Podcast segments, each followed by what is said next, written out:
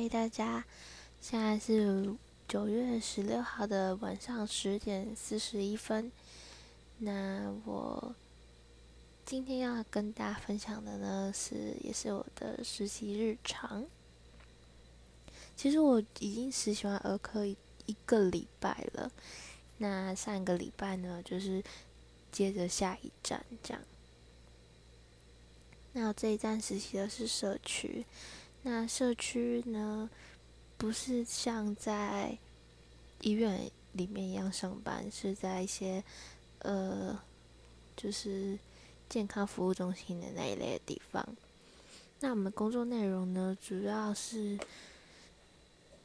就是去家访啊，或者是设筛。那家访呢，访的对象大概就是一些。独居老人啊，或者是可能身体上面有一些不不不舒服，或者是就是需要人家帮助，或者是要转介的人，那通常就是会在一个里里面，这样就是呃县市，然后区，然后里的什么什么里的那个里，对。那我上个礼拜跟学去家访的时候啊。其实有，就是有一个很，我听到一个还蛮感人的故事。那她是一个奶奶，然后她就是只跟她的外佣住在一起。那她的儿子跟女儿偶尔会回来，这样，但是因为都在外地工作。那她的另一半已经过世了一年多。那我们去的时候，就可以跟他，就是可能会跟他聊一聊啊，然后看他就是行，就是觉得他行动不怎么方便，然后就是帮他们帮他量个血压、血糖之后，就是会跟他聊聊天，那就会问阿妈说，呃，中午吃了什么？那他就说他中午吃了红绿豆汤，那我们就会说。就是自己煮的吗？这样，那就说对呀。那我们可能，因为他毕竟他是有糖尿病的问题，可还是跟他说，哦，那奶奶要少吃一点哦。不会跟他说不能吃，但是就是说，哦，奶奶要少吃一点哦，这样子。那他就说，他平常也不会吃啊，只是因为他那天看着他另外一半的照片，然后说，就是还。就奶奶想到之前他另外一半还在的时候，就会两个人常常一起煮绿豆汤来吃这样子。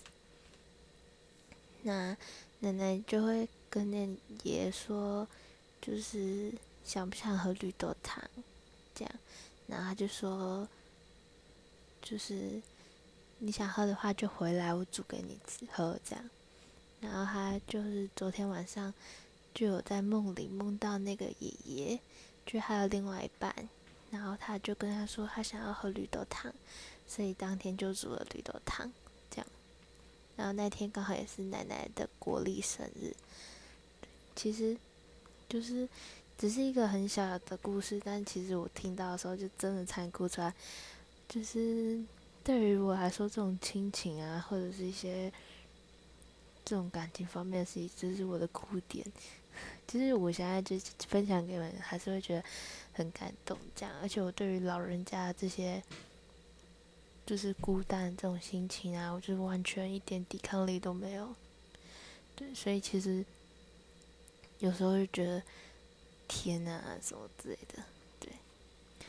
然后，嗯，因为我们还要就是找十大死因，就是要统计的部分。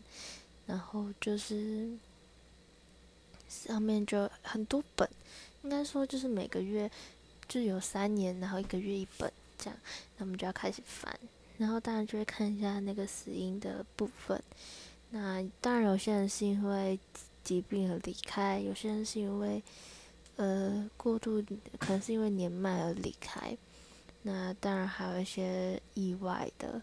那像我们像我那时候有看到。复兴空难的罹难者，然后当然还有一些可能车祸过世的，甚至其实还蛮不少是就是自杀身亡的，可能是就是上吊啊、烧炭或者是跳楼这样、跳海都有。所以其实还就算这些就是平常做的小小的事情当中，其实你还蛮能感受到生命的无常。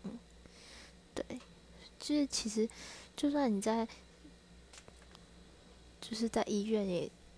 做这份工作，其实也会感受到生命其实是很无常的。但是对于这些可能这么多，然后一本一本、一张一张的纸、一面的纸，就是一个往生者，其实还蛮感慨的。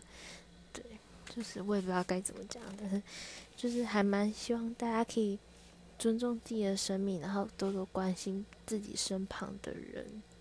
虽然我的想法一直都是，呃，人的生命就是命一条，包含我自己对于自己的生命的态度也是这样，就是命就是死了就死了，命就一条，然后嘞这样。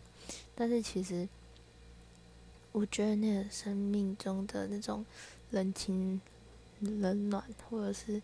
那种无情的感觉，其实是很需要大家大家去好好的体会的，这样才能感受到身边的人有多重要。好啦，那也希望大家明天上班可以顺利，然后都健健康康。